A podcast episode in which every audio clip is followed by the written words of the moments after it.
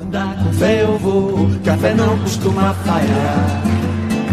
Andar com fé eu vou, café não costuma falhar. Andar com fé eu vou, café não costuma falhar. Começando mais um Bendita Sois Vós, o Bendita Sois Vós, que é uma parceria com a Rádio Estação Web e discute toda semana a política e a sociedade brasileira aqui nesse espaço. Podcast, lembrando, está disponível além da própria estação web, no voz.social, no SoundCloud, no Castbox, no iTunes e no Spotify. Convido você também a acessar as nossas redes, arroba voz social no Instagram e também no Twitter e voz social no Facebook. Queda de quase 40% do PIB em quatro anos. População com 11 quilos a menos na média do que em 2017. Inflação de 1 milhão por cento. Cerca de 80 homicídios para cada 100 mil habitantes. Esses são os dados de uma combalida Venezuela que está ligada, entre outras coisas, à crise do petróleo, com o preço do insumo despencando ali em 2014, com a dependência das importações, ou seja, um parque industrial muito frágil, o controle cambial, as sanções do sistema econômico internacional, principalmente dos Estados Unidos, e também a inflação gigante, a crise política que se alargou com a morte do ex-presidente Hugo Chávez e o grande poder concentrado no militarismo. Nosso tema de hoje é Venezuela e nós precisamos falar de Venezuela. E para falar desse tema, nós estamos aqui com os nossos colegas de sempre, Igor Natucci. Tudo bem, Igor? Tudo bem, vamos em frente, Tércio. Tudo bom, Flávia Cunha? Tudo bem, Tércio. E com um convidado diferente, mas também integrante do Voz, jornalista e o colega Álvaro Andrade, que vai trazer uma perspectiva um pouquinho distinta porque nós já vamos contar um pouquinho, dar um, dar um spoiler aí, que teve recentemente é, na Venezuela e vai nos contar um pouquinho mais do ponto de vista além é, dos noticiários. Tudo bom, Álvaro? Tudo bom, Tércio? Como é que vamos? Tudo bem? Tudo bem. Bom, nós vamos começar essa discussão porque tem muito assunto, né? E a gente começou a pensar o programa e dizer assim, como é que a gente discute? A gente começa por economia, a gente começa com política. Só que o Álvaro tem uma visão que é a grande visão difícil da gente materializar. O noticiário conta a inflação, o noticiário conta a estatística, o noticiário conta o, o problema na crise na fronteira, mas o noticiário não conta as vozes, as visões das pessoas, o que, que elas sentem, o que, que elas passam, as cores, os sentimentos. E eu queria te ouvir, Álvaro, assim, porque Uh, primeiro, que doideira foi essa de, de fazer essa, essa trajetória aí? O que que tu nos traz dessa tua percepção, assim, desses dias que tu pudeste ver, disso tudo que a gente materializou em número aqui, as pessoas, como é que elas estão sentindo isso? Como é que elas estão reagindo? Ou se é que elas estão reagindo a tudo isso, né? Pois é, Tércio, foram 20 dias de viagem na Venezuela, eu entrei por Roraima, então fiz cerca de 2.600 quilômetros por terra, pegando ônibus, tentando estar o mais próximo possível do cotidiano das pessoas, do cotidiano do venezuelano, ficando na casa de famílias, conversando desde gente muito humilde, até mesmo com empresários, para, enfim, tentar entender um pouco mais o que esses números trazem, de onde que eh, veio essa crise, mas também de entender como que faz para as pessoas continuarem vivendo quando um salário mínimo é de 5 dólares e dá mais, mais, mal e mal para comprar a carne do dia. Então, o que eu ouvi de muita gente lá é que eles estão sobrevivendo. O venezuelano trabalha de dia para comer de noite e trabalhar de dia não, não, não existe um limite. Tem gente que acorda mais cedo antes do seu emprego fixo para ir vender um café, para tentar comprar alguma coisa num lugar e revender em outro. Virou um grande mercado de pulgas a Venezuela. Quem consegue ter um pouco de dinheiro para comprar em quantidade, vender isso fracionado, é o modo de vida geral tem sido por aí. Todo mundo tenta comerciar alguma coisa, tenta vender alguma coisa. E a situação, uh, quando eu saí daqui, eu tinha expectativa de de repente encontrar uh, alguma justificativa ou alguma narrativa que destoasse um pouco dos meios de comunicação, né, dessa versão que nos chega até aqui, porque muitas vezes ela soa exagerada. Mas na verdade, a condição que encontrei talvez tenha sido ainda pior do que a gente pode imaginar, porque uma coisa que acontece que me chamou muita atenção e eu sempre tentava colocar em perspectiva era imaginar se aquela situação seria normal ou não no Brasil, para a gente também não transformar a Venezuela num, uh, num bode expiatório de todos os males. Então sempre tentava traçar esse paralelo. Mas no Brasil, como seria isso? Bom, eu passei um, um Natal lá e a gente sabe que Natal, fim do ano aqui, por qualquer bairro, por mais humilde que seja, a gente sabe que o, o trabalhador vai ter a sua cerveja na geladeira, vai estar tá fazendo uma janta. Se dá um jeito. Né? Vai dando um jeito, mas vai ter aquele momento de alegria, por mais pobre que seja o bairro, claro, a gente tem pessoas miseráveis aqui também, não vamos tapar o sol com a peneira. Mas lá uh, não, não vi esse clima, as pessoas realmente deprimidas, a gente vê no olhar das pessoas que estão trabalhando que elas têm que dar graças a Deus de ter um emprego, mas por outro lado, elas sabem que vai trabalhar o dia inteiro por um salário que não não vai alcançar para quase nada. Então, uh, se nota assim uma depressão generalizada e também é, essa situação de que é, até mesmo o que era classe média antes sofre permanentemente o efeito da crise e assim tem gente que só sobrevive porque tem alguém que foi para o exterior e manda remessa. Isso é o que mantém a Venezuela de pé minimamente, as pessoas não estarem numa situação humanitária ainda pior do que esses números que tu trouxe, porque 50 dólares que alguém que está no exterior manda são 10 salários mínimos. Agora mudou, agora o salário mínimo foi para 18 mil bolívares, quando eu estava lá estava em 3 mil, em 3.500. Então, é, o, que, o, que, o que sobrevive, o que mantém ainda é isso, porque senão a situação já estaria muito mais complicada. A escassez eu não achei que uh, está tão complicada quanto nos fez crer em algum momento. Os produtos uh, estão na prateleira, mas são extremamente caros, extrema, extremamente caros uh, para o parâmetro salarial. Os preços talvez até sejam os preços de mercado do Brasil, por exemplo, mas uh, para o padrão do que as pessoas recebem, a média salarial 4, 5 mil bolívares. Eu, eu, vi nos supermercados, ninguém me contou dois pacotes de rolo de papel higiênico, 1.500 bolívares, uh, uma garrafa de água, mil bolívares. E, por outro lado, um serviço público que não funciona, então é um, é um colapso completo. Fazer qualquer atividade, por mínima que ela seja, por mais banal que seja na Venezuela, exige um planejamento e vai tomar muita energia do venezuelano ou de um estrangeiro que esteja lá. Seja ter acesso a dinheiro efetivo, seja uh, comprar algum remédio um pouco mais específico, que tu vai nas farmácias e vê as prateleiras completamente vazias, seja abastecer um carro, porque até mesmo em Caracas está tendo escassez de combustível no país que tem as maiores reservas de petróleo do mundo.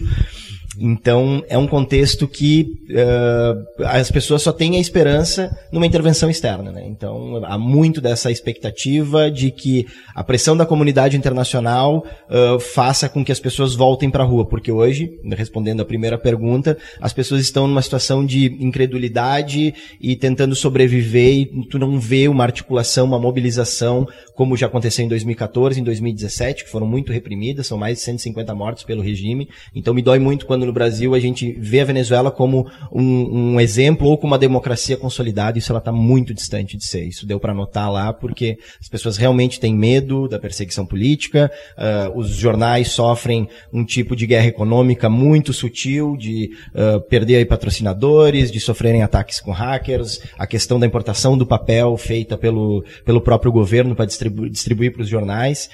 Então, uh, não se vê um espaço onde a oposição possa se mobilizar. Houve agora esse, esse conflito com a Assembleia Nacional, que hoje mesmo aí está declarando o governo como usurpador e tentando convocar novas eleições, mas está tentando buscar esse apoio nas ruas e até o momento a gente não vê isso, né? Então, o que vai ser daqui para frente fica um pouco complicado de, de tentar vislumbrar. Né? Tu, tu tu falaste que assim está sobrevivendo, né? A sensação que a gente tem é que quando um governo está muito combalido, né, não não existem grandes expectativas, as pessoas é, se preocupam muito mais com comer, dormir, com as suas necessidades básicas.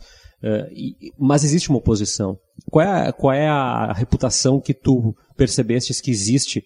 É, porque nós sabemos que a oposição também tem alguns apontamentos é, muito críticos por parte não só da, da, dos movimentos progressistas, mas até de alguns movimentos ditos liberais economicamente. É uma grande preocupação que se essa oposição não pode é, reverter só o sinal da crise, né? tomar a crise para um outro lado. Pois é, eu percebi um descrédito muito grande dos políticos, até mesmo de oposição lá, porque uh, a população saiu às ruas em 2014, em 2017, e quando estavam todos em algum momento ou em alguma medida dispostos a realmente derramar sangue para depor o regime, os líderes da época, uh, o Capriles em 2014 e depois, se não me engano, o Leopoldo Lopes, que agora está em, em, prisão domiciliar, todos eles arrefeceram os ânimos. Né? Então, não, a, a, estão um pouco órfãos, a população está um, tá um pouco órfã de alguma liderança política que compre a briga, mas que também disponha dessa, dessa confiança que é necessária para um, um líder assumir. Então, o, o, o chavismo ou o Maduro acaba atuando muito nesse, nesse vácuo de oposição. E claro, teve algumas, uh, alguns uh, apontamentos que o próprio governo faz de uh, aliança com os Estados Unidos e que a gente não, não tem profundamente conhecimento do que realmente acontece, mas obviamente a gente sabe, não pode também tapar o sol com a peneira, de que não há interesses na Venezuela e não há influências externas.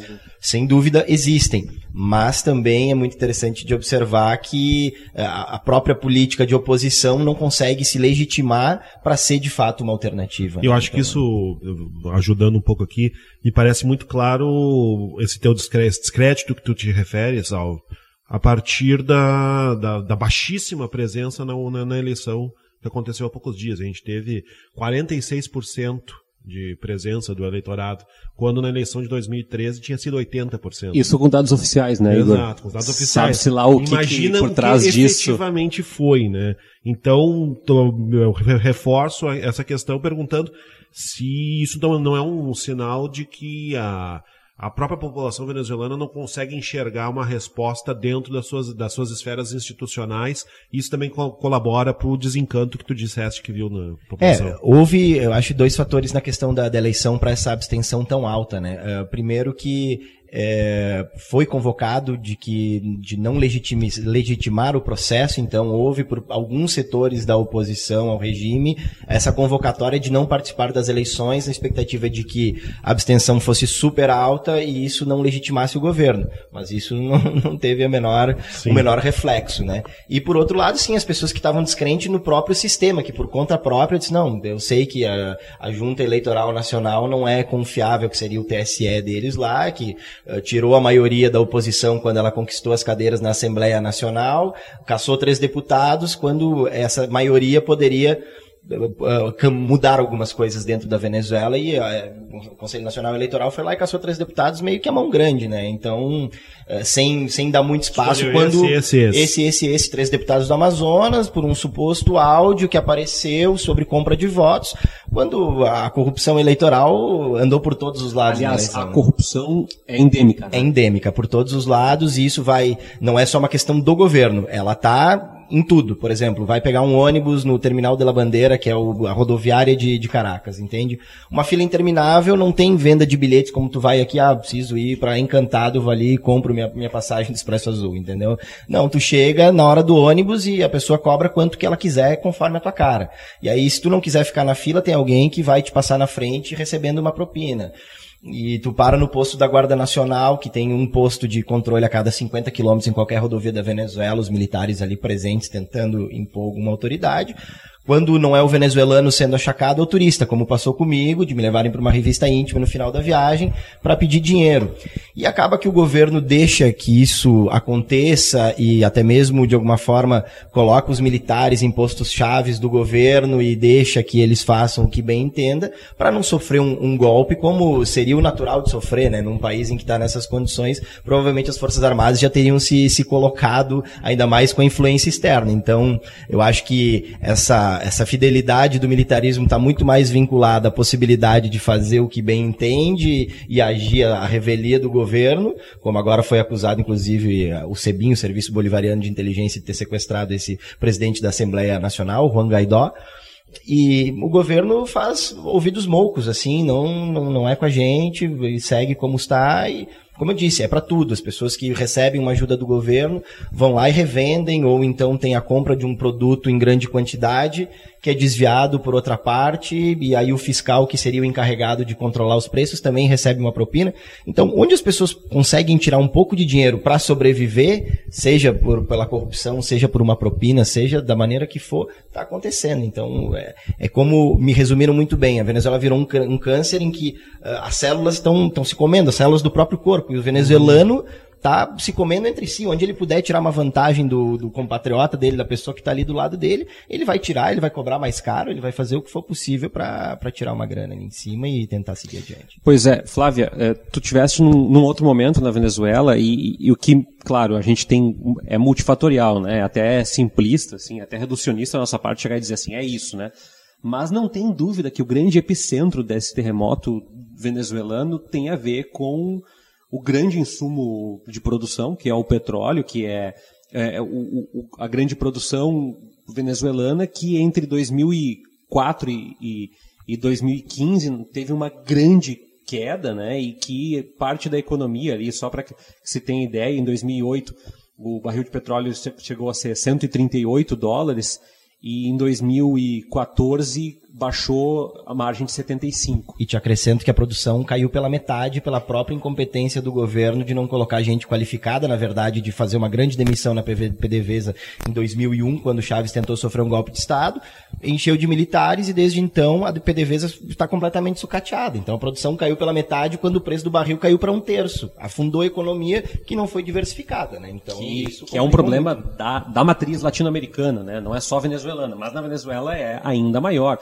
governo concentrador, que, que, concentra é, gestão, hiperinflação e tal. Mas tu viveu um, tu viu uma outra Venezuela, né, Flávia? E eu acho que é legal trazer esse contraponto, porque toda vez que a gente faz algumas discussões de fundo, a gente não pensa que é, isso é fruto de um processo. A gente parece que, quando a gente fala em Venezuela, parece que eclodiu um conflito e tudo começou. E na realidade não, isso vem se avizinhando. Alguns recados já tinham sido dados também, né? Pois é, Tércio. Eu, eu fui para Venezuela em 1996, até é engraçado, porque eu tenho, eu tenho uma memória muito afetiva da Venezuela, porque o meu pai morou lá entre 1995 e 2002, né, que foi bem o período. Ele, ele pegou bem a transição do governo, que era do Rafael Caldeira, que, é um, que, que era um neoliberal, para o regime do chavismo, né? E o meu pai foi para lá para trabalhar, ele era engenheiro, ele já é falecido. E aí eu fui lá como turista em 1996 e era um outro país, né? Era, era um país com desigualdade, sim, mas uh, digamos que, que morando no Brasil a gente não, não se choca tanto com a desigualdade, porque a gente já está meio que acostumado, né? Assim, de ver assim. Cascudo, que, né? É, claro, tinham pessoas ali, tinham um morador Aí de rua. Latinoamérica. É, é então assim, claro, eu, eu fui, fui cheguei, quando eu cheguei lá, chegamos em Caracas, é uma cidade que tinha, tinha muita desigualdade e tal, mas assim, existia uma classe média bem estabelecida, existiam as pessoas muito ricas, né? O que me chamou a atenção na época era porque tinham carros muito, muito antigos na, na, nas ruas, porque não tinha, né? Não, não, ah, os carros lá eram importados e muito velhos, né?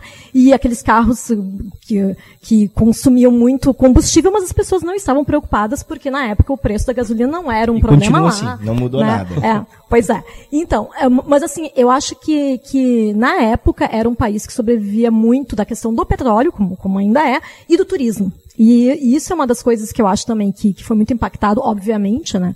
Porque além dessa questão do que, do que foi se transformando ao longo do tempo, né? Porque não foi assim, né? O Chaves entrou no poder e aí a Venezuela deixou de ser um país bom de se visitar, bom para pro, os turistas, né? Na verdade, foi um processo, né? Multifatorial. Eu acho que é uma coisa que a gente poderia também conversar um pouco aqui sobre isso, né? Porque na verdade foi, eu, eu acho que o, o interessante que aconteceu, eu acho que para as pessoas em geral, o, a Venezuela só virou notícia na parte negativa, né? Eu lembro quando, quando meu pai foi para lá em 1995, claro, era uma outra época, não tinha internet, a gente não tinha acesso à informação como tem agora, mas as pessoas não tinham a menor ideia de como é que era a Venezuela. As pessoas inclusive confundiam, diziam: "Ah, teu pai foi para Guatemala, teu pai foi para não sei aonde". Então assim, era uma Por quê? Porque não existia notícia sobre a Venezuela. A gente mal sabia o que estava acontecendo, né?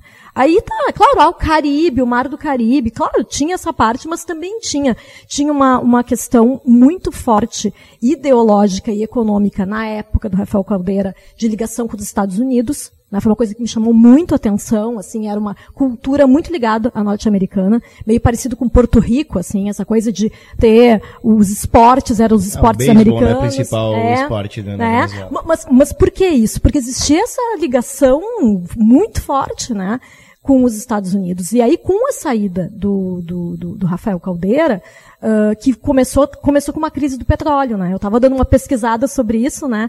E aí, realmente, a questão toda foi o petróleo, né? E, e eu acho que, que a gente pode, pode refletir, assim, de que, na verdade, a, o Chaves chegou no poder com grande apelo popular. Né? As pessoas estavam muito desacreditadas da questão econômica, começou a ter uma crise, e, e aí, ao longo do tempo, o que aconteceu? Vamos, vamos, tentar pensar sobre isso, né? Porque eu acho que eu não trago respostas. Quero, quero, quero debater sobre isso, assim. Porque na verdade foi um processo longo, eu acho, até se chegar a esse momento, né, de colapso de um país. Um país não, não, não entra em colapso de um dia para a noite, né? É uma das questões que eu localizo dentro do, do, da perspectiva política do que foi acontecendo dentro da Venezuela e que também é uma coisa totalmente latino-americana. A gente tem muito essa questão de um, de um, certo, às vezes dito até de maneira depreciativa como um certo caudilismo, né? A gente tem essa coisa do herói nacional, da figura exatamente, que faz a salvação, exatamente. e me parece que o, no caso, o, o, chavismo ele ficou completamente concentrado na figura de Hugo Chávez. Né? Era uma, era, ele era a personificação da transformação revolucionária que se pretendia fazer na Venezuela. E o, o, Maduro, ele é uma. Eu não diria que ele é um acaso, mas ele é uma, uma contingência de momento. Não houve uma preparação de troca para a entrada de uma outra pessoa. Nunca se sequer se tentou dissociar, se transformar, se criar um movimento que não dependesse da figura do Hugo para uma legitimação popular e política. E o Maduro se mostrou uma pessoa não apenas totalmente despreparada para a condução do movimento pretendido, mas uma, uma pessoa que embebedou-se daquele, daquele, daquela posição de poder. E, por outro lado, a oposição também não consegue construir seu, líderes na Venezuela por outros motivos, né? muitas vezes porque ela é impedida de fazer isso. Eu, tem uma série de comparações que a gente pode ir fazendo, mas uma que me parece muito clara aqui é a gente falar, por exemplo, que a eleição brasileira não foi adequada a eleição que aconteceu no ano passado, porque o seu principal candidato estava preso, o Lula. Bom, os dois principais candidatos da eleição venezuelana estavam presos. Né? O Leopoldo Lopes está numa, numa prisão domiciliar e o Henrique Capriles perdeu os direitos políticos por 15 anos de uma maneira bastante nebulosa. Então, é um paralelo óbvio que coloca essa eleição venezuelana também sob suspeição. Que tem um fundo de, de educacional também, né? Porque quando se trata de economia, é importante a gente colocar, a Flávia traz a questão do petróleo, mas na América Latina há um processo, talvez o, o Chile, o Equador tem algumas distâncias em relação a isso, é, de ser refém de um modelo político histórico. Né? Certamente. Né? E o Brasil passou por esse processo, nós somos uma economia muito é, fechada, uma, uma grande concentração em commodities. E um dado que eu estava achando aqui é que, para que a gente tenha uma dimensão do que a Flávia está tocando aqui, em 2001, 2002, a Venezuela figurava como o melhor PIB per capita da América Latina. Claro, a despeito das desigualdades que sempre existiram, né? Acho que ninguém é ingênuo de dizer que, uh, bom, mas era uma economia. Não. Né? Assim como a Argentina, que nós temos a, a, saudosa utopia de que sempre foi a Europa da América Latina, mas foi uma Europa com, com as suas é, periferias, com as suas favelas, com as suas desigualdades, com concentração de renda, com, com concentração de renda absurda, é, como vivenciamos agora, inclusive o Chile, que as pessoas adoram usar como referência, que é, tem amplas áreas favelizadas, principalmente na região metropolitana de Santiago. O meu ponto aqui é que tem paralelos políticos, e o Álvaro trouxe aqui essa ideia do redentor, essa ideia que o Hugo Chávez representou e que o, que o Maduro não conseguiu nem a cabo levar uh, no, no primeiro ano de mandato, tem muito a ver com a ideia de governo salvador que nós é, aqui, nós já falamos isso aqui no Bendita Sois Vós, né? A gente não entende a nossa própria história. Eu acho que os venezuelanos não entenderam muito bem de onde vieram, por que vieram, né? Porque essas figuras míticas permeiam o imaginário. E pelo que o Álvaro está falando, assim, a coisa da intervenção externa, né, Álvaro?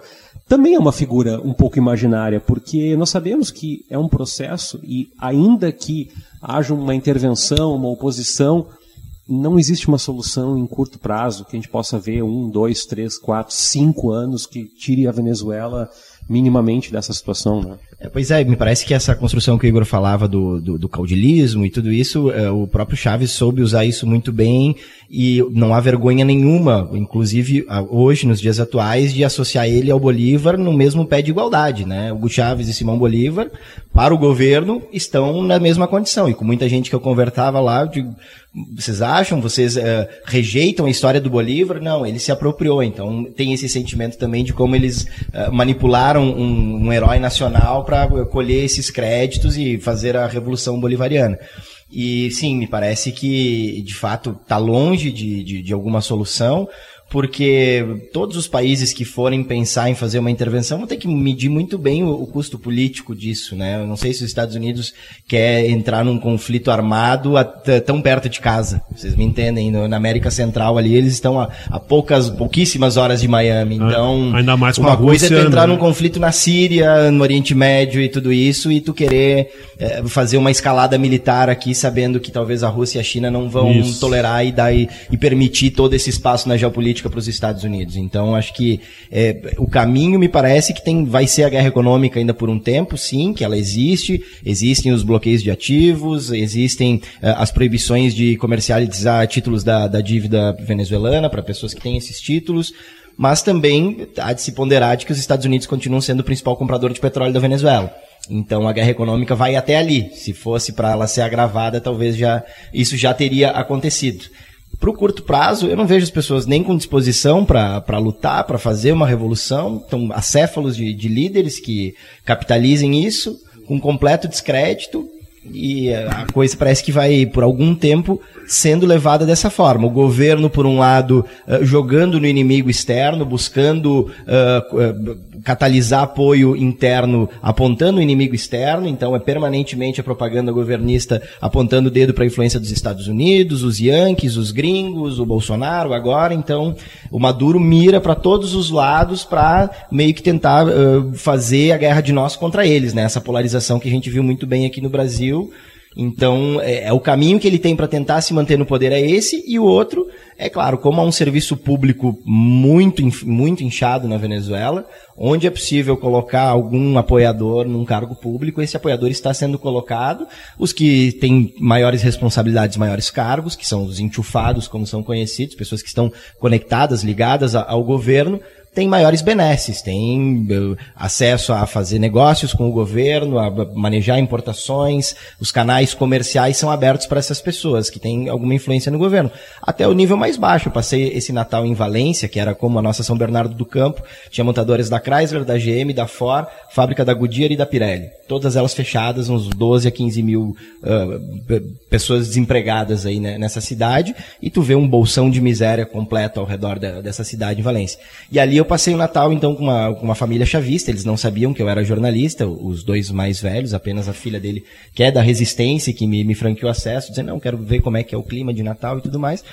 E eu vi ali naquele momento eles numa condição complicadíssima, ele me fazendo o discurso que eles estão preparados para passar fome em nome da revolução, mas no freezer havia um pernil de porco, que é o, está pra gente como o Chester aqui de Natal. Uhum. É, a tradição do, do, do, venezuelano é comer o pernil de porco. E o governo tinha feito a promessa de distribuir é, para as famílias, que toda família teria um pernil de porco. Quando na verdade não foi para todas, e as que tiveram, na verdade, era um pernil de porco fracionado em três partes.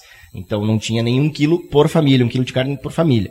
Só que este, que era um coordenador, uh, filiado ao PSUV, coordenador do Ministério da Educação em Valência, repito, numa situação da casa bastante precária, sem os itens básicos ali, de, seja de higiene, de cuidado, mas no congelador eu mesmo vi um pernil inteiro. Então, a pequena benesse para ele continuar dizendo que vai passar fome pela revolução, mas no Natal ele estava muito bem garantido com seu pernil feito em Santo Ângelo, importado do Brasil, eu vi a etiqueta, importado de Santo Ângelo, Rio Grande do Sul, um pernil para chegar na Venezuela. Viajou talvez 6, 7 mil quilômetros, num país que qual que seria o problema de ter uh, uma, um frigorífico, entende? Uma criação Exato. de suínos. Então a economia não foi diversificada nem para o mínimo, e o, o, pouco que tinha que foi expropriado, a revolução não conseguiu dar continuidade. Passei por muitas empresas que foram expropriadas pelo governo, os meios de produção tomados, e um militar sentado na frente fazendo a guarda com seu AK-47, mas ninguém trabalhando dentro e não foi expropriado. Pois é, Álvaro, aí, aí, tu tocou num ponto que eu queria virar a curva, acho que o Igor tocou, mas agora acho que é um momento legal para a gente trazer nessa conversa. Na eleição do Brasil, tu estava aqui, tu, tu viu muito de perto, teve o grande discurso é, permeado na campanha do Haddad da Venezuela, muito usado pelo, pelo Jair Bolsonaro, né? O Brasil vai virar Venezuela, vai para Venezuela, né? Só que tem um, um flerte que o, o, o Brasil está fazendo nesse momento com a Venezuela, que não é o econômico, que não é o talvez o, o da linhagem política, que é o militar. E tu, tu falou aí, tá, tem, tem o cara com o fuzil. O Maduro parece ter levado uh, as últimas consequências a ideia de militarização do governo. Assim, a grande aposta, já que não tem respaldo da população, dos parceiros internacionais, se é que ainda há parceiros internacionais, e dos próprios correligionários, bom, Maduro se apega à ideia de, bom, ao menos eu tenho os militares do meu lado. E isso parece ser o último fio de poder desse governo. Aqui no Brasil, a gente, depois de um, uma ditadura é, muito mal resolvida, a gente traz de volta os militares ao poder. Não te parece que essa percepção que está aparecendo no noticiário de que o mais perigoso é a política à direita ou política à esquerda, não tem muito mais a ver com a força militar que está por trás do governo lá? Tu conseguiu perceber isso? É, o que se percebe, é, como eu tinha comentado, é, no sentido de uh, oferecer muitos espaços para os militares no, no governo para ele ter um resguardo, para não sofrer um golpe de Estado. Isso é, é muito nítido. Seja um espaço nessa condição de ter negócios com o governo, seja colocar militares para comandar todos os postos do governo, onde, como a gente está vendo aqui no Brasil não tem, de repente, a, a condição técnica adequada para fazer isso. O exemplo, como eu te comentei, da, da PDVSA, que caiu a produção de petróleo pela metade, é muito em função disso. Demitiram todo o corpo técnico durante uma greve em 2001, e colocaram pessoas sem qualificação. E são generais que comandam a exploração de petróleo. Então, sucateou o equipamento, sucateou a expertise de, de, de, explorar petróleo, de refinar combustível, e aí o país enfrenta escassez de combustível. Então, onde que se encaixa essa retórica do, da, da influência externa? Quando tu tira o teu petróleo, tu pode refinar, pelo menos não deveria faltar no teu país, e, e falta. Então, sim, os militares estão em todas as partes como uma forma de, de, salvaguardar o governo. E me perguntavam muito nessa expectativa de, ah, e o Bolsonaro vai vir aqui para Venezuela, quando eu me apresentava como brasileiro, maioria das pessoas, e o Bolsonaro, a gente está esperando essa expectativa. E o que eu respondia para eles, que é uma percepção pessoal, uma opinião pessoal minha, é que o Bolsonaro me parece uh, um Maduro à direita, e era o que eu respondia a eles, é um Maduro à direita, está seguindo o mesmo caminho, uh, loteando o governo de militares, uma retórica populista, uh, comprando briga com os meios de comunicação e ainda por cima uh, buscando o inimigo externo para se fortalecer internamente. Então, uh, se a campanha de Jair Bolsonaro durante a eleição apontava que o Brasil poderia se tornar a Venezuela em função do, do PT ou da esquerda chegar ao poder, eu acho que a gente está muito mais próximo agora, é. nesse sentido geral, sabe?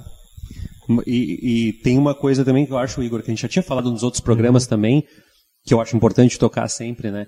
O imaginário, porque a fonte dos militares como solução dos problemas está muito calcada, isso é uma percepção minha, eu não sou historiador, um, na ideia de que na ditadura militar as coisas funcionavam, né? Exatamente, é uma, é uma, uma espécie de âncora em termos de raciocínio que as pessoas têm, né? Para não serem tomadas pela tempestade de que o governo militar, o militar é sério, o militar é disciplinado, o militar não deixa a, entre aspas, vagabundagem passar reta, e isso é muito forte no nosso imaginário brasileiro e acaba tendo uma ponte também com a questão venezuelana, porque os militares tiveram uma importância bastante grande na consolidação do, do, do regime do, do Chávez e agora são muito importantes na questão do Maduro, mas eles são escamoteados, né? Não se tem aqui, aqui quando se fala Brasil vai virar Venezuela, não se fala da presença enorme que o militarismo tem no atual governo venezuelano. O Brasil vai virar Venezuela por outros aspectos, por aspectos associados com o discurso que se quer fazer contra a esquerda.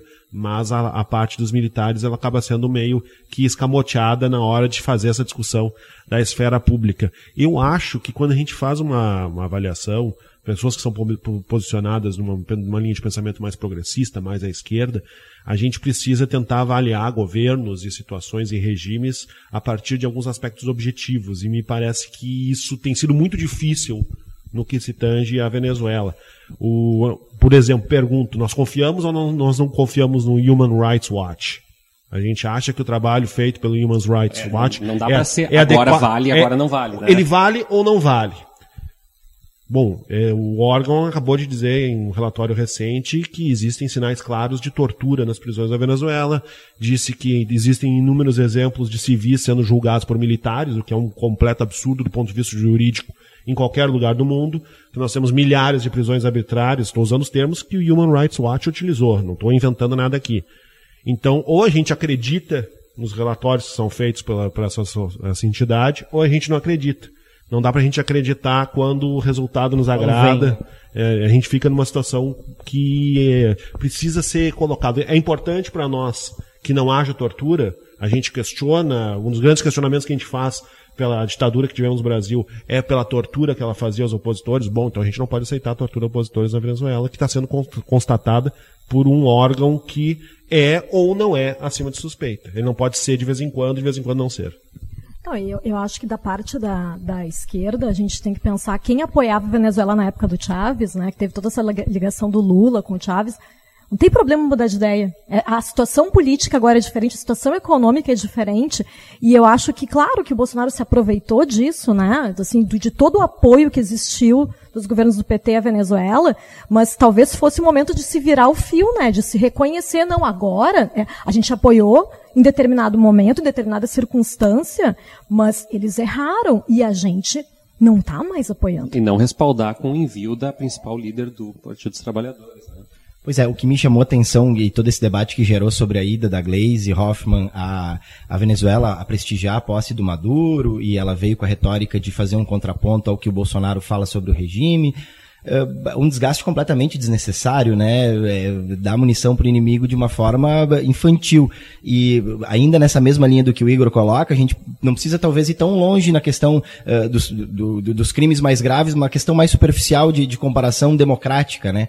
Uh, o governo Maduro alega que foi tudo feito dentro da lei, que os, uh, os adversários políticos foram caçados uh, por questões legais, a nomeação do, de mais ministros para a Suprema Corte deles também seguiu tudo dentro da lei. Bom, o impeachment da Dilma também foi dentro da lei. Uhum. A prisão do Lula está dentro da lei. Não, ou, né? Não precisou inventar uma lei para Não precisou pra inventar uma lei, ninguém saiu sequestrando o ex-presidente num camburão e, e levando ele para cadeia sem julgamento. Aconteceu, teoricamente, tudo dentro da lei. E essas mesmas pessoas que dizem que o processo contra o Lula foi injusto, que a Dilma sofreu um golpe e não um impeachment, e todas essas questões vão lá e colocam a democracia venezuelana como uma referência quando Antes do aconteceu exatamente o mesmo processo. Lá também teoricamente aconteceu tudo dentro da lei. Então a democracia não funciona no Brasil mas funciona na Venezuela. Tem um reflexo nisso que o Álvaro está falando que é a migração. Segundo os dados mais recentes a gente tem um êxodo de mais de 2 milhões e 300 mil venezuelanos. E, pasmem, brasileiros que estão nos escutando, nem de perto a maioria deles está vindo para cá. E para discutir esse assunto especificamente sobre a migração dos venezuelanos, nosso contato agora é com o oficial de soluções duradouras do Acnur, que é a agência para refugiados da ONU no Brasil, Paulo Sérgio Almeida.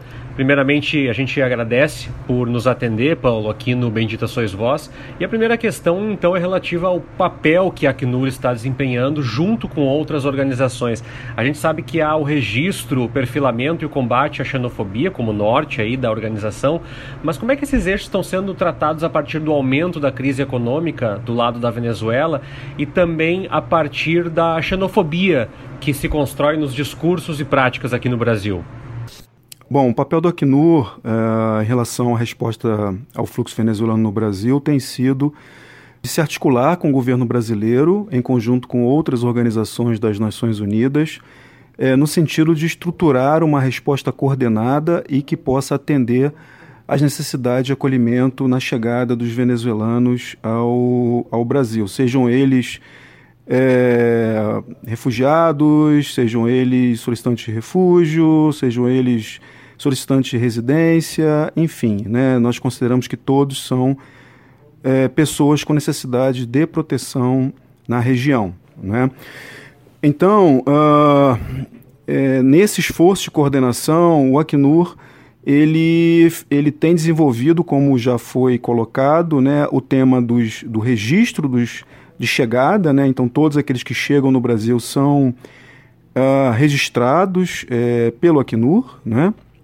Com isso, nós temos o perfil dessas pessoas, né, o que nos ajuda a identificar aqueles que têm uma necessidade maior de proteção, por terem necessidades é, de vulnerabilidade adicionais. Né, então, nós fazemos o referenciamento dessa população, as medidas é, de atendimento, assistência e proteção. O tema do perfil também nos ajuda a identificar aqueles que se adequam ao tema dos abrigos de interiorização, e aí uh, uh, tem toda uh, uma série de abrigos em, em, vários municípios brasileiros que têm recebido essa população, mas cada abrigo tem um perfil, e então esse registro nos ajuda a identificar eh, este perfil. Né? Também atuamos na questão do combate à xenofobia, né, da, que nós chamamos de coexistência pacífica, eh, no sentido de sensibilizar é, a população brasileira né, é, em relação a, ao tema do, da chegada dos venezuelanos, de forma que ela esteja bem informada não é, e os dados, informações cheguem de uma forma correta a toda a população. Não é? Então fazemos isso através de campanhas, faz, junto com outras organizações das Nações Unidas, fazemos isso através da sensibilização direta da própria população, através de medidas de coexistência pacífica, programas que beneficiem não só os venezuelanos, como também é, a população de acolhida. É claro que o tema da xenofobia uh, e da, do aumento né, da, da intolerância, da, é, ele cresceu uh, principalmente por conta da ebulição que o Brasil passou no momento eleitoral, não é? Então, é, foi um tema que acabou sendo explorado é, nas, em algumas campanhas é, eleitorais no Brasil. Então, acabou, que, enfim, que isso uh, gerou né, um aumento de processos de é, intolerância. Né? Isso também está ligado a, ao fato da chegada ao Brasil ser por um Estado uh, com pouca capacidade, né, que é o Estado de Roraima, com uma população pequena, com o, o, uma estrutura de serviços é, enfim, que é, não tem condições né, de, de responder a uma, a uma chegada é, grande de pessoas a esse território, então é, isso gera um estresse, isso gera é, uma situação onde é, a, a população local acaba tendo que dividir né, esses serviços com os venezuelanos que passam também a demandar por esses serviços. Né? Então, é, é, fundamental que nesse processo uh, de evitar né, de, uh, o tema da xenofobia, que os serviços públicos sejam melhor dimensionados, sejam reforçados, tenham a sua capacidade ampliada para que o, tanto a população local quanto os venezuelanos possam acessá-los né, e que é, isso não signifique um fator de estresse, um fator de competição é, por esses serviços. Né? É, o programa de interiorização também ele é fundamental porque ele é uma medida de a redução é, do número de venezuelanos que acabam um pouco bloqueados no estado de Roraima devido às dificuldades geográficas do estado, a, a, a, distância dos grandes centros urbanos, o custo de transporte. Então, muitos desses venezuelanos acabam é, permanecendo porque não têm condições de sair do estado com meios próprios embora queiram fazer isso, né, porque querem, na, os venezuelanos, o que eles querem é, é, simplesmente acessar trabalho, acessar meios de vida, acessar uma forma de se sustentar e sustentar suas famílias, né, e com isso, claro, que também contribui para o desenvolvimento do próprio do, do, do Brasil, da sociedade brasileira. Bom, ainda que o Brasil não seja exatamente o principal refúgio para os venezuelanos, tem uma pesquisa recente chamada Perigos da Percepção, do Instituto Ipsos, mostrando que o palpite médio dos brasileiros é que 30% da população brasileira é de imigrantes. Só que esse índice verdadeiro é de 0,4%. Como é que a Acnur e nós, como sociedade, podemos remediar essa situação nesse contexto onde os discursos contra a imigração e os imigrantes são muito respaldados e até recentemente o Brasil anunciando a saída saída do Pacto Global para a Migração? De fato, o Brasil não é o principal país de recepção da população venezuelana, né? há outros países que têm recebido quantitativos bem superiores ao, ao Brasil. Né? A questão específica do Brasil é a recepção por um único ponto, não é? e um ponto é, bastante distante dos grandes centros brasileiros, que é, é o estado de Roraima. Né? Então, esse, embora o número que o Brasil receba seja menor, mas há uma questão que é bem importante, que é a concentração em um único, em, em, de uma grande parcela desse fluxo num local específico do território é, brasileiro. E essa pesquisa que foi realizada com que você menciona, né, ela, ela reflete um pouco, talvez, é, a percepção que a população tem uh, da presença que o tema é, das migrações e principalmente da migração é, é, da chegada de migrantes e refugiados venezuelanos no Brasil uh, na mídia, não é? É, há, uma, há, uma, há um grande interesse da imprensa né, e há um grande interesse da população brasileira nessa, nessa questão, não é? É, o, que, o que muitas vezes faz com que as pessoas tenham a percepção de que é, a presença de imigrantes e refugiados no território brasileiro ela é bem maior do que de fato é. Não é? É, então, é fundamental para mim que é, sempre que é, alguma é, interação com a população ocorra em relação ao tema da, da é, das migrações e do refúgio, né, é dimensioná-lo no contexto uh, real da população migrante refugiada no Brasil. Né? O Brasil é um país que tem um, um volume de migrações muito pequeno né, é, como você colocou, né, de 0,4% da sua população. Né? Isso é bem inferior à média internacional. Né? Nós temos aí um pouco mais de 3% é, como média de presença de imigrantes no território dos países em termos globais. Não podemos esquecer que é, há concentrações, né? e é isso que talvez faz com que é, o tema tenha essa esse entendimento. Né? Se a gente for levar para o estado de Roraima, nós temos aí 10% da. É, no caso da capital Boa Vista, uh, enfim, perto de 10% do, de, de, presença de, de, de migrantes, refugiados, no, no, em relação ao tamanho da população da, da cidade. Então, isso é relevante. Né? É, alguns estados também têm uma presença maior, como o estado de São Paulo, enfim. Né? Então, é, quando a gente fala 0,4%, a gente também tem que ter essa noção de que há concentrações em alguns locais do território brasileiro e isso faz com que muitas vezes é, o tema seja tenha uma repercussão e a população acabe tendo é, esse entendimento. Então é isso, é, é quando refletir essas notícias, essas é, é, é, contatos com a, com a população, eu acho que é sempre importante ref, é, é, referenciar o tema no, no, tamanho dessa população.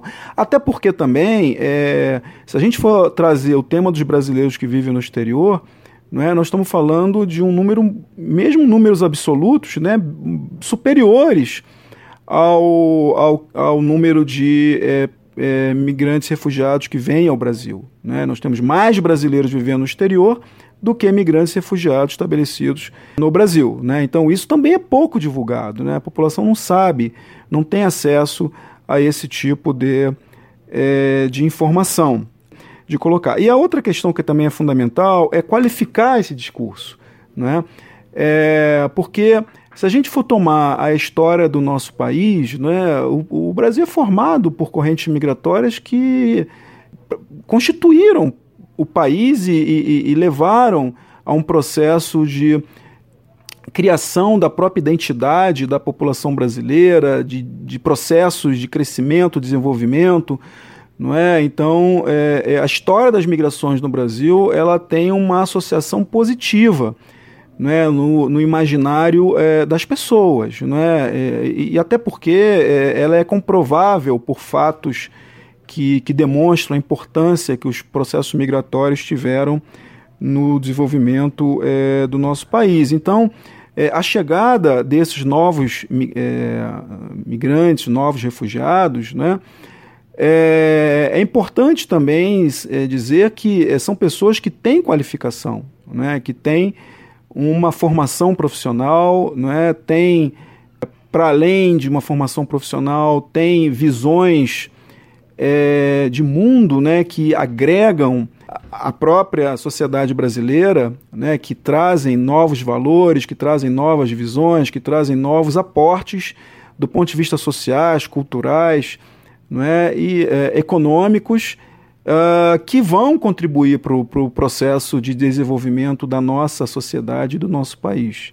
Bom, por fim, uh, nós temos tímidos avanços na geração de emprego e o desemprego, inclusive entre pessoas com alto grau de formação, é um problema de proporções muito grandes. Você pode nos projetar um pouquinho de como o Acnur pensa a inserção desses profissionais, principalmente os venezuelanos, muitos deles com boa formação, nesse cenário nos estados, e também como é que vocês percebem o engajamento dos governos municipais e estaduais na aceitação e na acomodação da população venezuelana que vem nessa condição?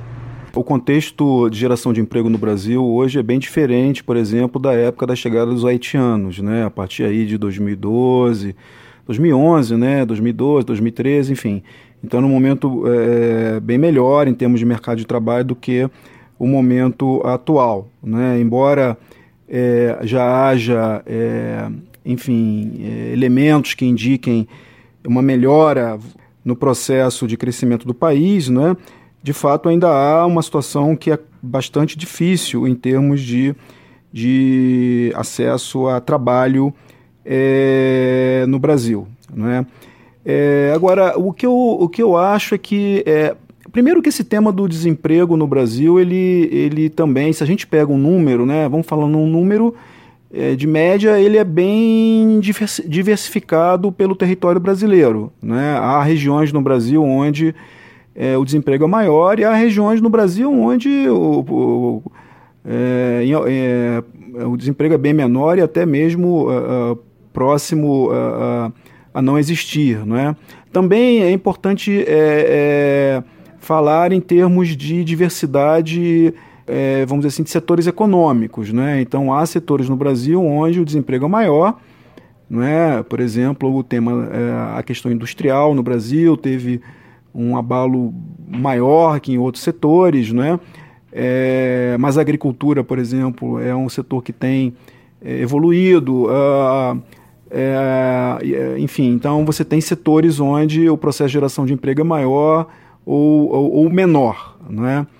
Então, assim, e com isso eu quero dizer que é, os, os é, imigrantes refugiados, eles têm é, se inserido em alguns nichos específicos é, do mercado de trabalho brasileiro. Né? Então, há setores que, é, enfim, veem na, nessas pessoas, né, é, enfim, trabalhadores que possam ser desempenhar um trabalho nesse, nesse setor, né, como por exemplo tem sido desde a época dos haitianos, é, isso teve uma queda e, vo, e agora mais recentemente voltou o processo de contratação, o setor é, de alimentos, né, o setor de, enfim, né, indústria, a indústria do, dos alimentos, principalmente é, a parte de abate e, e, e preparação de proteína animal. Né? Tem é, sido um setor onde é, a força de trabalho dessas pessoas tem sido absorvida, né? além de outros setores que também têm é, buscado trabalhadores que são migrantes refugiados por a, a muito, algumas habilidades, né? por exemplo, setores que dependem né, de pessoas que falem idioma. Não é?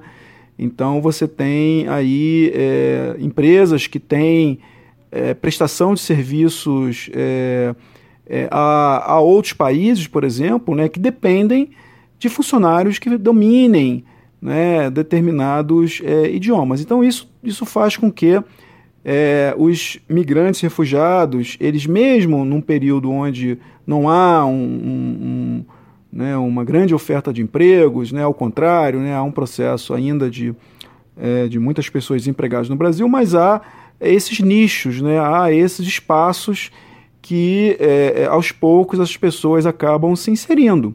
Não Tanto assim que, se a gente for pegar os dados do mercado de trabalho brasileiro, é, os dados do Ministério do Trabalho, a gente vê que é o número de, de imigrantes refugiados é, no mercado de trabalho formal, não é?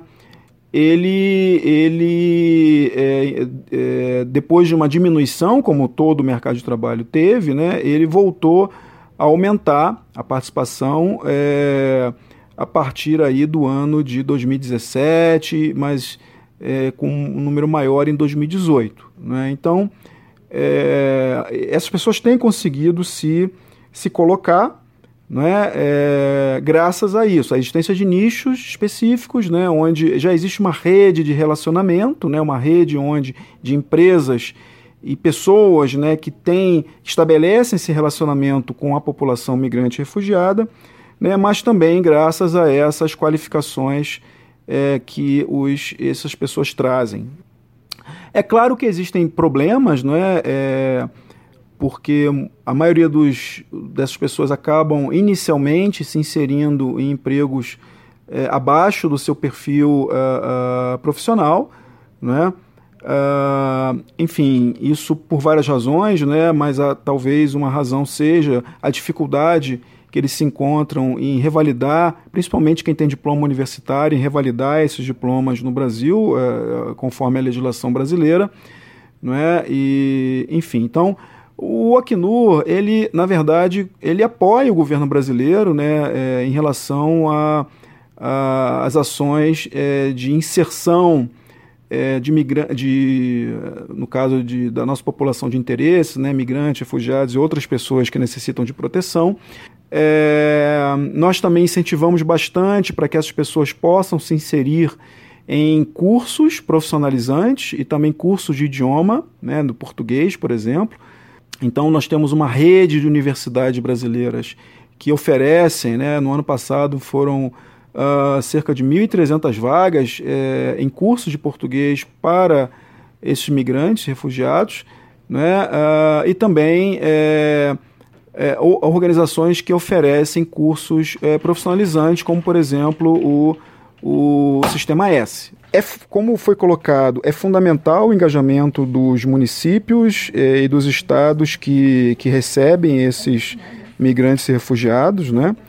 É, muitos estados e municípios já de algum tempo têm, é, é, vamos dizer assim, estabelecido políticas específicas para essa população, estabelecido comitês locais né, para migrantes e refugiados que acabam transversalizando o tema nas estruturas de governo né? É, e, e, com isso estabelecendo políticas para que essa população, na verdade, seja visualizada uh, uh, nas políticas existentes, né? que seja reconhecida como uma, como uma parte da população que vive naquele território e, com isso, é, possam ter também acesso às políticas públicas em igualdade de condições com é, os locais. Essa foi a palavra do oficial de soluções duradouras da Acnur no Brasil, Paulo Sérgio Almeida, quem agradecemos a gentileza do atendimento, que falou um pouco sobre a migração dos venezuelanos, a empregabilidade dos imigrantes e dos refugiados que entram por Roraima no Brasil e também sobre a participação do Estado nessas políticas de inserção dos venezuelanos a partir da crise do país vizinho. É o que a gente percebe, Álvaro, eu queria que tu falasse um pouquinho da fronteira também, porque a minha sensação é que a representação que o brasileiro tem é completamente distorcida, né? Aquele discurso do eles vêm tomar o nosso emprego ainda está sendo usado e corroborado em campanha, usado pelos correligionários de Jair Bolsonaro, mas nós temos um contingente muito pequeno de venezuelanos vindo para cá em contrapartida a, a, por exemplo, Peru e Colômbia, que abrigam nas centenas, na casa de centenas de milhares. O que, que tu percebeste na fronteira quando tu cruzaste, tanto na ida quanto na volta? É, são, são duas questões que, que me chamaram a atenção. A primeira, que eu esperava encontrar uma situação muito mais deteriorada, como talvez em algum momento foi durante o ano passado, uh, de uma explosão, do, os conflitos, os distúrbios que, que aconteceram por ali. Uma situação bastante mais tranquila, uh, em termos de, de fluxo de pessoas, mas também do trabalho que enfim, começou a girar uh, da Acnur, da ONU e das organizações que estão fazendo a Operação Acolhida. Então, são pelo menos cinco abrigos uh, na cidade, na capital de Roraima.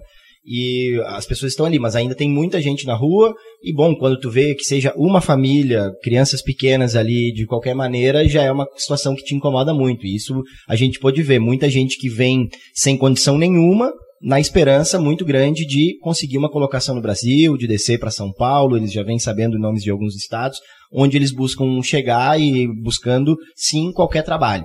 E uh, a situação que eu percebi na fronteira com relação aos brasileiros, sim, uma, uma xenofobia muito forte, conversando com as pessoas, dizendo que a cidade era muito tranquila, que Roraima toda era muito tranquila e que desde a chegada dos imigrantes, a situação complicou muito, muito roubo, muita violência, a prostituição aumentou, tem bairros lá que tem venezuelanas eh, trabalhando à luz do dia, tentando sobreviver de alguma forma, se expondo a um risco tremendo, uma situação bastante delicada, e isso tudo gera esse, esse caldo de xenofobia que levou a aquela situação lamentável de imigrantes que tiveram os seus pertences queimados na fronteira.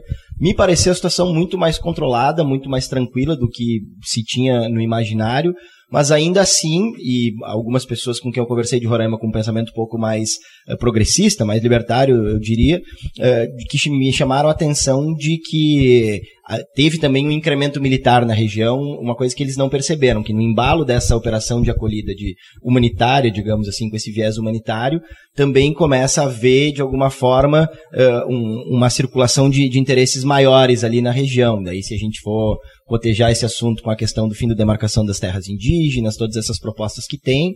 O Acre, o Acre e Roraima têm reservas enormes, enormes do, do nióbio e de outros minerais aí que estão dentro de áreas indígenas e que hoje muitas vezes não estão acessíveis. Então as pessoas já têm essa preocupação de que esse movimento uh, militar mais intensificado, exercícios na fronteira permanentes que estão acontecendo, que por trás disso possa vir um, um capítulo 2 aí a partir dessa questão da imigração. Eu lembro dos seus relatos de viagem, que eu acompanhei mais uh, pelas redes sociais, que tu mudaste o teu trajeto e tu ia chegar mais perto da fronteira com a Colômbia, que é um dos pontos mais nevrálgicos lá da, da Venezuela. Como é que tu percebeu esse processo? Como é que tu sentiu nos relatos da população? Porque tu falava que existia um, um, clima bastante belicoso em relação àquela área, aquela região, que é onde tem o maior fluxo e o relacionamento do governo venezuelano com o colombiano também está desgastado. Né? Exatamente, essa fronteira já foi fechada algumas vezes e se por um lado em todo o percurso me chamou a atenção a cada 50 quilômetros as barreiras, a revista, uma possibilidade de achaque pelo, pelos militares, nessa região ali, todos os relatos que me chegaram que quanto mais próximo da fronteira com a Colômbia, mais terra sem lei acaba se tornando o trajeto. Então, porque aí começa a ter as, as influências da, das próprias Forças Armadas Revolucionárias da Colômbia que estão por aquela região também, os militares que sabem que tem um fluxo enorme, como tu muito bem colocou, para a Colômbia, a maior, maior parte da imigração venezuelana hoje é para a Colômbia, eles têm duas fronteiras, uma por Maicao e outra por, agora não vou lembrar o nome da cidade, mas mais a, ao sul ali, pelo, pelo lado oeste, mas mais para baixo, mais em direção à Amazônia brasileira. E sim, são regiões onde o achaque acontece, a criminalidade é muito maior e, bom, como eu estava viajando como turista, sem visto de jornalista, com, por mais que tome os cuidados, faz backup, não me senti mais confortável a partir daquele momento, porque em todas as outras cidades que eu chegava tinham pessoas de confiança. E ali as poucas pessoas que eu pude confiar me alertaram de que poderia ser um pouco mais perigoso chegar tão próximo da fronteira, que sim, a situação estava muito mais complicada e depois ficaria tão complicado de retornar como eu estava fazendo a viagem por terra. Então, uh, existe permanentemente essa tensão com a Colômbia, até porque agora a Colômbia está ingressando na OTAN. Uh, isso acaba também aumentando as tensões geopolíticas por ali, e aí a, a, situação realmente ali foi preferível não seguir adiante. Naquele momento eu optei de não ir até Maracaibo, que teria uma outra perspectiva que eu tentaria colocar na, nessa série de reportagens que eu estou preparando, que é o, o, berço da exploração de petróleo no Lago de Maracaibo, foi onde começou. Diz a lenda que jorrou como um um, um geyser, né? O, o petróleo jorrou do nada, sem que precisasse perfurar, brotava petróleo. Então ali começou a, a, exploração de petróleo na Venezuela e por outro lado a crise humanitária que ali sim parece que é a mais complicada, principalmente em termos de saúde, porque falta energia constantemente, uma cidade que a média anual é de 38 graus a temperatura, e aí isso interfere no bombeamento de água e está mais afastado, mais próximo da Colômbia. Os produtos chegam com mais dificuldade, está muito longe de Caracas, então as coisas não chegam e houve, enquanto eu estava lá, o caso de seis crianças que morreram em 20 dias numa UTI pediátrica porque simplesmente não havia medicamentos, elas estavam recebendo tratamento e não tinha. Então, seriam questões que eu gostaria de compor, fiz contato com os jornalistas de lá, mas uh, essa questão da fronteira com a Colômbia, toda ela é muito complicada, porque ali sim operam muitos coiotes que fazem a travessia, que levam pela mata, porque as pessoas não têm o passaporte para entrar na Colômbia, que exige passaporte. E o processo de emissão de passaporte na Venezuela está muito complicado, então acaba criando essas redes de tráfico de pessoa, tráfico de combustível para a Colômbia é muito forte, então tudo isso alimenta a propina, a exploração, o achaque e vira um ecossistema que acaba que ninguém manda direito nessa região. É, só para contextualizar, né, Igor Flávio, o que o Álvaro está falando, é, eu falei em 2 milhões e 300 mil, mais de 1 milhão, segundo a, a ONU, estão na Colômbia nesse momento. Com certeza. E se cria uma situação que ela é repleta de contradições, né? A gente evocar a, a, Venezuela como uma situação trágica do continente, gerada pelo raciocínio de esquerda, e ao mesmo tempo não demonstrar uma consideração maior ou inclusive querer refugar, querer não aceitar as pessoas que estão sofrendo com a situação que vêm nos pedir ajuda. Então, aparentemente, para boa parte da, da, da opinião pública e da população, que tem uma posição contrária à Venezuela, a Venezuela é apenas um argumento. Ela é uma, uma, um lugar que simboliza a maldade, a desconstrução e a tragédia que vem a partir de governos de esquerda, mas cujas vítimas não são bem-vindas. Não gera o mínimo de empatia, né? Exatamente. Não, não tem reconhecimento, é, é, não há empatia, não é nada. Exato. E inclusive como se essas pessoas fossem, fossem elas também problema, né? Essas pessoas que vêm, que fogem de uma situação insustentável na Venezuela, elas vêm nos trazer problemas, elas não são bem-vindas porque elas são problemáticas.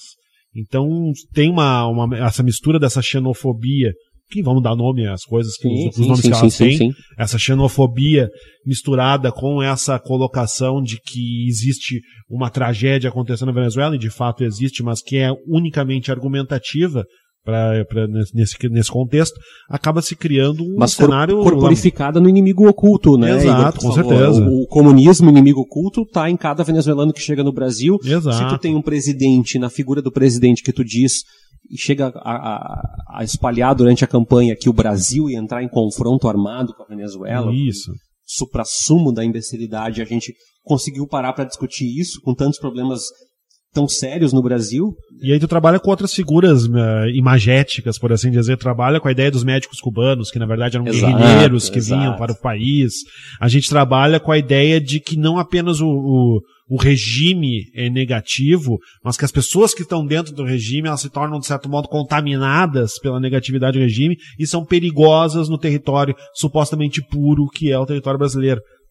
Ah, e o interessante é que, em geral, quem tem esse discurso xenófobo são as mesmas pessoas que dizem, como o PT afundou o Brasil, eu vou como imigrante para outro país, eu vou para a Europa, eu vou para Miami. É, é e aí assim, isso, mas né? aí Muito. tu vai ser imigrante em outro país, e aí tudo bem. E nós vamos, como nós vamos nos posicionar enquanto figuras pensantes diante dessa, de, de, dessa calamidade que está se dando no solo venezuelano. E se afastar dessa, dessa tendência de sempre polarizar, né? Porque Isso. a gente percebe em, em, setores da esquerda aqui, e o episódio Glaze foi muito profícuo em mostrar isso, de desnudar isso, é de que uh, se a gente se coloca contra o governo Maduro, contra o regime, contra as coisas, automaticamente estamos nos alinhando com os Estados Unidos quando é perfeitamente possível entender interferência, saber dos interesses que existem por ali, mas nem por isso, em bom português, passar pano para o que acontece num país que está longe de ser uma democracia, que a economia está em frangalhos, então, em função de não desgastar um regime que seria supostamente de esquerda, porque é o que se tentou fazer,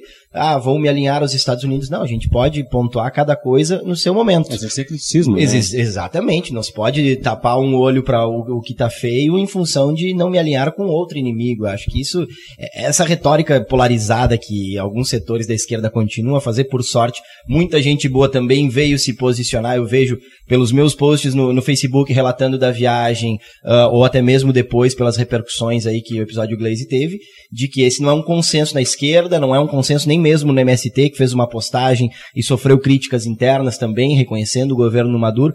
Então, por sorte, a gente tem ainda essa diversidade de pensamento de pessoas que, como a Flávia colocou, de não é porque durante um período foi bom que a gente tem que morrer abraçado nessa ideia e no que se transformou o, o regime de esquerda na Venezuela. Acho que é, é possível e deve ser feito justamente essa, essa crítica de apontar o que deu certo, o que não deu certo e pensar num outro caminho. Ninguém Agora... quer interferência externa, ninguém quer uma, uma guerra aqui no nosso quintal, mas algum caminho novo precisa ser adotado. Agora, Álvaro, é difícil reconhecer, até porque não tem como mapear isso sociologicamente, mas tem um perfil que dá para reconhecer, porque tu falaste assim, tem pessoas com alto grau de escolaridade e tal que insistem em tentar a vida, insistem na palavra certa porque sobrevivem, né, na Venezuela.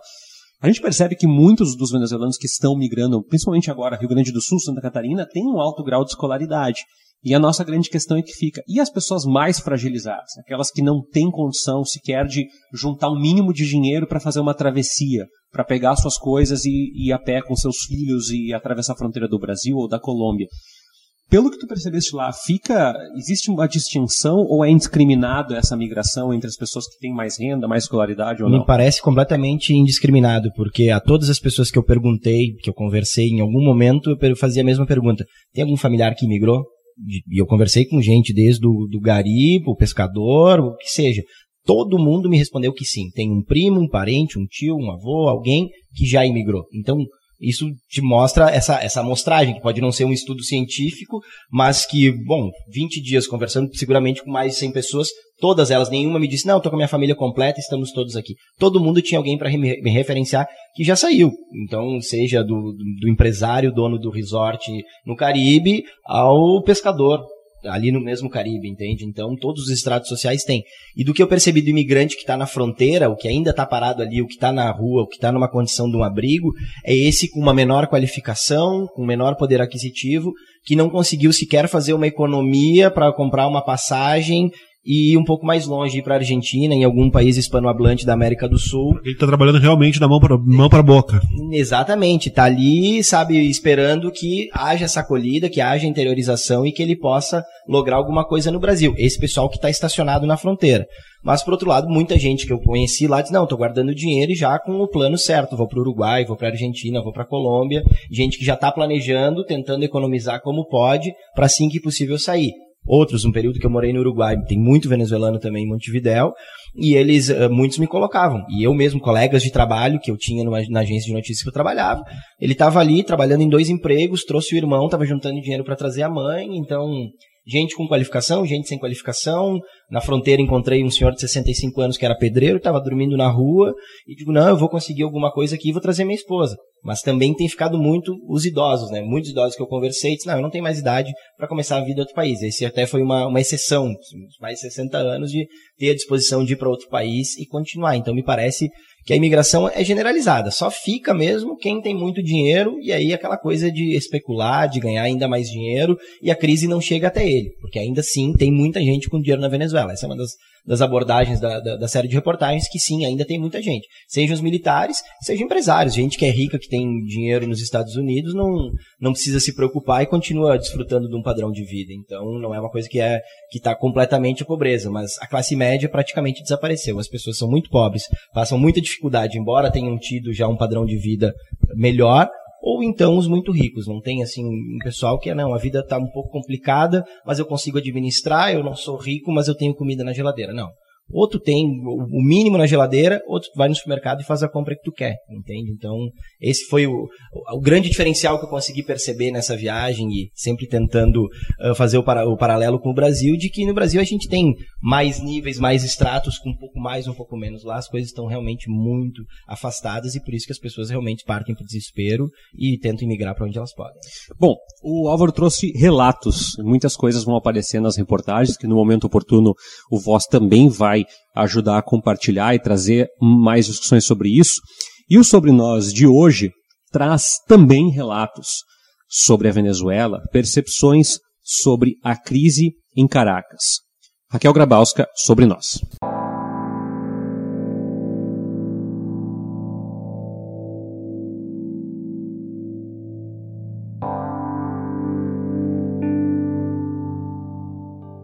A Venezuela é tema corrente no Brasil. Todos falam da Venezuela o tempo inteiro, mas poucos têm a dimensão do que se passa por lá. O jornalista venezuelano Léo Felipe Gomes saiu do país em 2015. Voltou agora, no início de 2019, e fez um relato doloroso. Estive 17 dias em Caracas, depois de dois anos sem ir. E eu quero começar pelo lado bom. Todos os afetos com os quais tive tempo de compartilhar continuam de pé, lutando por não perder seus espaços de sanidade, criação e leveza. Caracas não é, na atualidade, uma cidade como qualquer outra. No meio dos conflitos típicos de qualquer capital latino-americana, ela foi, como outras, ampla, variada e vital. Mas hoje não vive, sobrevive. E faz isso a duras penas. A capital da chamada Revolução Bolivariana é o exemplo mais claro dos piores males que lhe culpam, com justa razão, ao capitalismo selvagem. Uma pequena porcentagem da população pode pagar o que precisa, mas a grande maioria vive em uma pobreza tremenda. É doloroso. Uma tarde da primeira semana de janeiro, convidei dois sobrinhos para o cinema. Na sala, éramos somente seis pessoas. Ir ao cinema é um luxo, até mesmo para a chamada classe média. Na manhã do dia 11 de janeiro, enquanto eu tomava um café, uma senhora de 70 anos se aproximou e me pediu dinheiro. Quando eu disse que não tinha, ela tirou de uma trouxa velha e suja um copinho plástico e me pediu um pouquinho do meu café. Dei-lhe e falamos por uns 20 minutos. Foi uma das conversas mais esclarecedoras que eu tive sobre a doença dos pobres na Venezuela. O colapso financeiro é tal que, quando cheguei no dia 26 de dezembro, o dólar no câmbio negro, que marca a economia cotidiana, estava em 750 bolívares soberanos. Menos de três semanas depois, tinha chegado a 3 mil. Em apenas meio mês, quase tudo custava quatro vezes mais. Uma loucura. Os bancos e os caixas automáticos são uma péssima piada. O salário mínimo equivale a seis ou sete combos de duas empanadas mais um suco no local mais barato do centro da cidade. Não é uma metáfora. Fiz a conta. Vale dizer, para quem não souber, que desde 2008 o governo chavista tirou oito zeros da moeda. Ou seja, o que há uma década custava 10 bolívares, hoje vale um bilhão. Os adultos mais velhos vivem fazendo contas sem entender. Para essas reconversões monetárias, o chavismo decidiu apelar para o sobrenome. A moeda, que se chama Bolívar, primeiro colocaram-lhe, entre aspas, forte. Depois, entre aspas, soberano. Mas nenhum e nem outro. A catástrofe se sente no dia a dia em cada troca, em cada compra, em cada mercado. Uma noite, eu tirei 20 notas da mais alta denominação para pagar uma conta e um taxista que me acompanhava riu de mim, pois entendeu que isso não chegaria para pagar a minha parte. Os ditadores têm intenção de impor o falso relato de uma guerra econômica teleguiada pelo governo dos Estados Unidos para justificar uma hiperinflação sem precedentes. Mas não pensam em perder tempo e para desmentir tamanha tolice. Que perguntem, por exemplo, a Evo Morales.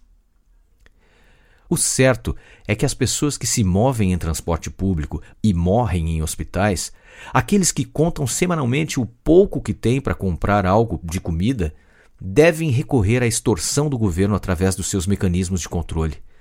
A comida que a ditadura determina que você deve consumir como um refém chega em caixas a preços subsidiados, chamadas CLAP, modelo cubano. Alimentos insuficientes e às vezes em mau estado a preços irreais abaixo do custo de mercado. Para isso, você precisa de uma carteirinha e por aí te pressionam. A minha sensação depois desses dias é mais ou menos a mesma que eu tinha quando fui embora em 2015. Nos domina a incerteza, mas assim como nem todos saem para trabalhar com força, também não são todos os que baixam os braços. E mesmo que isso tenha algo a ver com os que se vão e com os que ficam, não representa para mim apenas um tema geográfico espacial, mas sim que tem a ver com um certo foco energético. O peso estrutural da ditadura e os danos que ela gerou são inquestionáveis, mas uma cidade como Caracas nunca pode morrer de todo.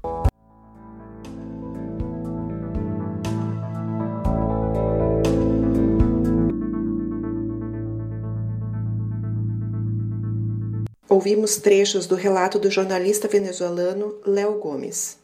Ele voltou a Caracas para sair com o coração partido. Tá aí mais um relato sobre a Venezuela e é difícil, a gente sempre tenta fechar o programa, né, Igor, que com alguma reflexão, mas é muito difícil trazer tanto uma projeção quanto uma análise crítica desse processo, porque são muitos elementos. O, o, o que o Bendita Sois Vós conseguiu fazer, talvez, é que, é, que o nosso ouvinte pense que nada é tão simples, tudo é muito multifatorial, há humanos envolvidos nessa dinâmica social e a gente pode cobrir geopolítica e economia e política o quanto a gente quiser. Se a gente não transformar esses números de homicídios que eu lá abri o programa, esse PIB, essa inflação em pessoas, em comida, em moradia, não tem, deixa de ser sentido o nosso trabalho como jornalistas. Né? Com certeza. Ao que serve o nosso trabalho, ao que serve as nossas ideologias, a que serve os nossos esforços, as nossas ideias. A gente está, tudo isso está se construindo em nome de quê?